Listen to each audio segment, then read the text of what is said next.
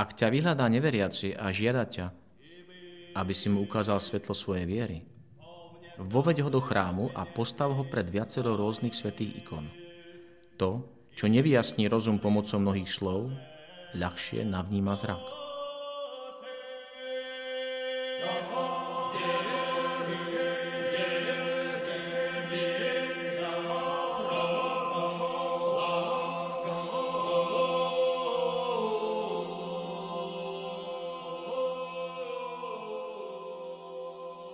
Vítajte pri počúvaní ikonického podcastu. Moje meno je Jozef Matula a v nasledujúcich minútach budem vašim sprievodcom v duchovnom svete ikon. Spomínate si ešte na prvú epizódu, v ktorej sme kontemplovali ikonu Svetej Trojice starozákonej? Ubehlo odvtedy už takmer pol roka. My sme medzi tým pre vás pripravili ďalších 15 epizód k 15 rôznym ikonám, ktoré predstavovali vyše 200 minút duchovného, teologického a konzistorického výkladu. Je to pre nás neskutočné číslo a sme vďační, že nás stále počúvate. Nepripomínam však túto prvú epizódu len tak z nostalgie. Ikonopisec na základe predlohy knihy Genesis zobrazil Svetú Trojicu v podobe anielov s krídlami a kruhom okolo hlavy. Anielské stvorenia. Odkiaľ sa vzali a prečo sú na ikonách zobrazovaní tak, ako sú zobrazovaní? Naša dnešná ikona sprítomňuje zhromaždenie k veľvojvodcovi Michalovi a ďalším bestelesným mocnostiam. Pre hodnotnejší zážitok otvorte si obrázok ikony a dovolte jej, aby sa pozerala na vás.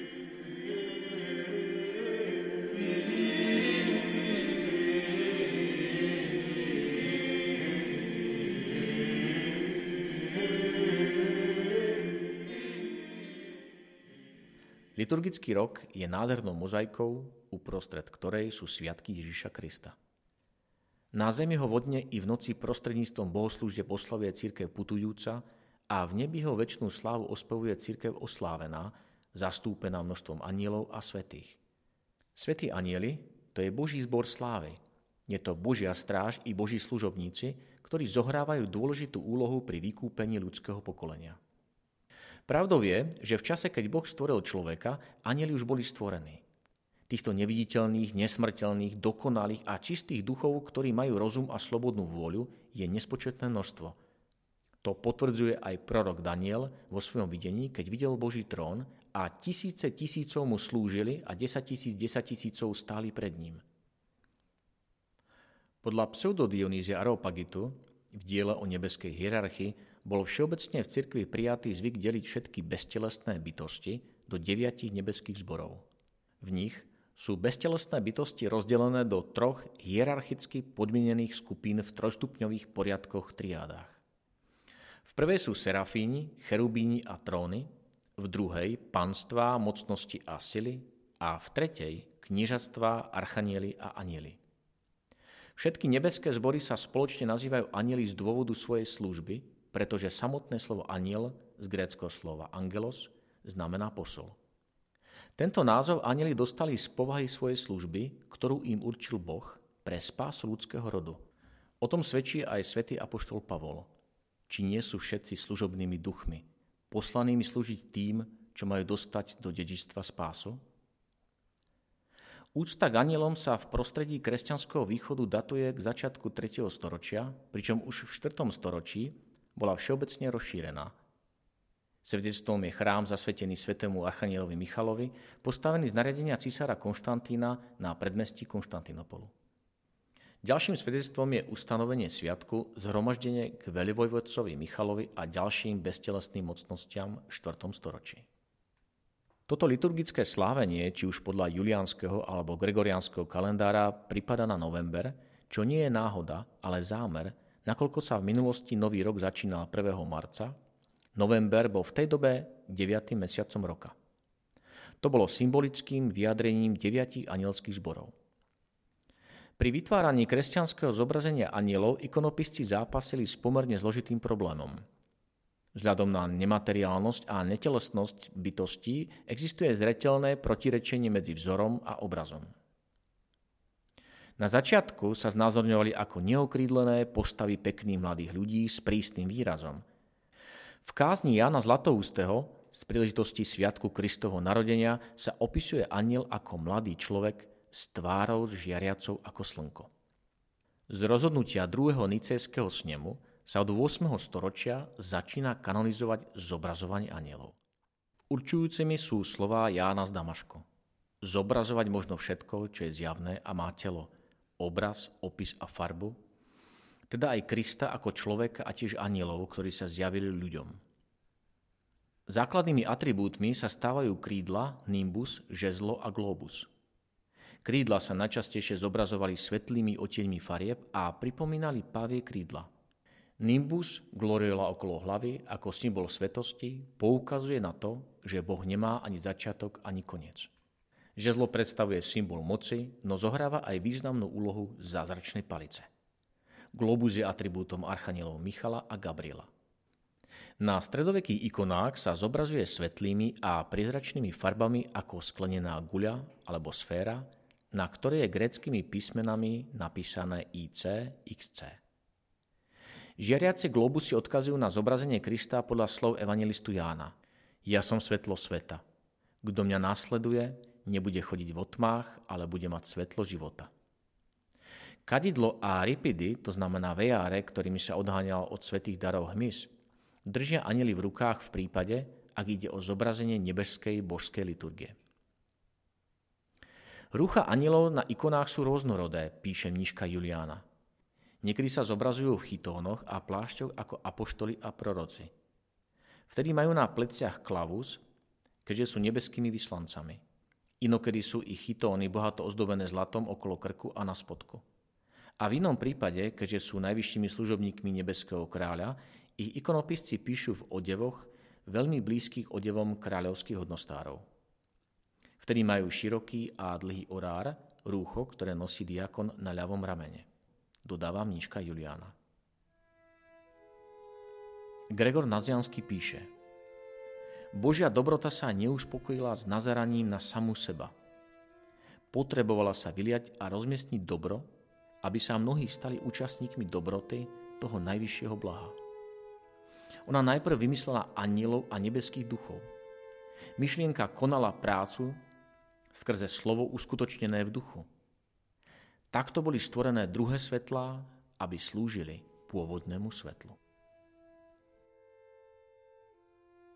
Zahľaďme sa do dnešnej ikony. Aké svetlo nám ikonopisec zobrazuje? Vyhrajte si najbližšiu chvíľu na tichú kontempláciu ikony.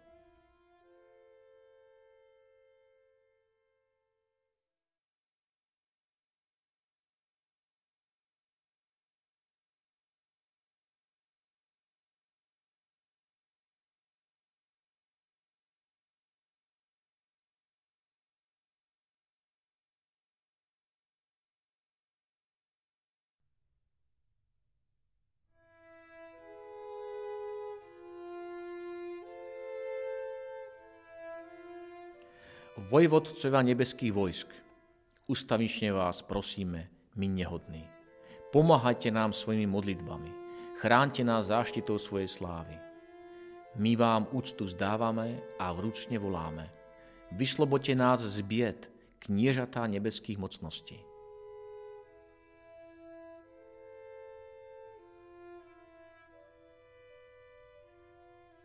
To boli slová stroparu sviatku zhromaždenia k veľvojvodcovi Michalovi a ďalším bestelestným mocnostiam, ktorý je námetom aj našej dnešnej ikony.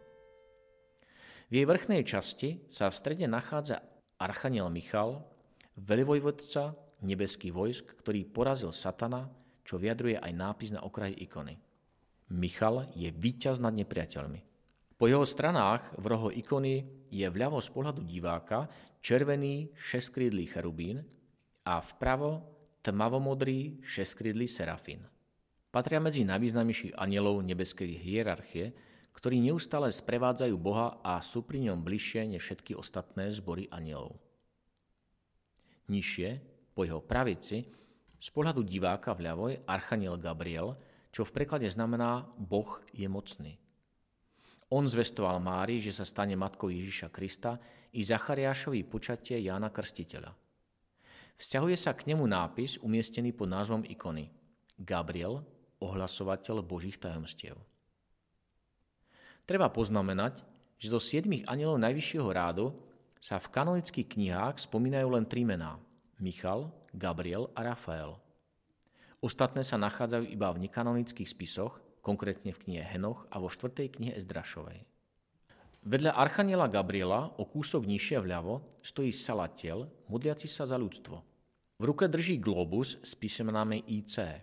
V spodnej časti ikony, z pohľadu diváka vľavo, je v modrom ruchu Rafael. Nápis na okraji poukazuje na jeho poslanie. Rafael, lekár ľudských chorôb. Pridrža sa osem cipé hviezdy, v ktorej je zobrazený Kristus Emanuel. Štyroch rohoch hviezdy sú symbolické obrazy svätých evangelistov. Veriaceho žehná dvomi prstami, ktoré naznačujú, že je boho človekom. V ruke drží zvitok, predzvesť posledného súdu i učenia Evanielia. Vo vertikálnej línii ho obklopujú červení serafíni, ktorí sú neustále v Božej prítomnosti a preto nemôžu chýbať pri Emanuelovi ani na tejto ikone. Oproti poľavici Archaniela Michala je najskôr Jehudiel, sláviaci Boha, a ďalej Uriel, prežiarujúci božské svetlo. Uriel drží v pravej ruke globus s literami XC. Vpredu, v tmavozelenom rúchu, je Barachiel, podľa nápisu prostredník dobier, ten, ktorý odovzdáva Božie požehnanie. Spolu s Rafaelom držia červenú hviezdu, pozostávajúcu z dvoch štvorcov, trón Krista Emanuela. Kompozícia ikony sa vyznačuje pôsobivou symetriou a harmóniou. Rozdielnosť odevov, tvári či póz jednotlivých postav sa doplňa v udivujúcej vzájomnej súhre, čím vyjadruje ich dokonalú jednomyselnosť, lásku i poslušnosť.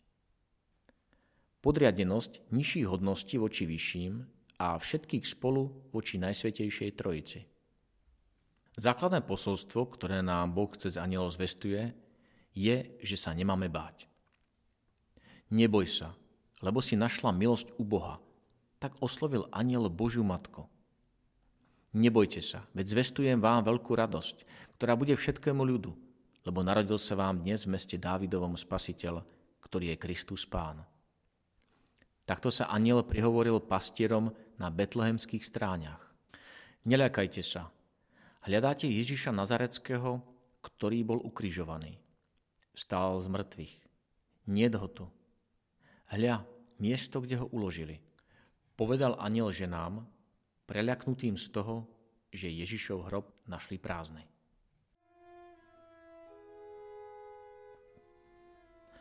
Na záver si vypočujme slová k sviatku, s ktorým je spojená naša dnešná ikona. Vojvodca, svätý Michal, stojíš pred trojslnečným božstvom, ako nádherné svetlo a s nebeskými silami radostne prevoláváš. Svetý si, Otče, sveté si slovo, Plný svetosti aj Ty, Svetý Duchu, jediná sláva, jediné kráľovstvo, jediné božstvo a sila.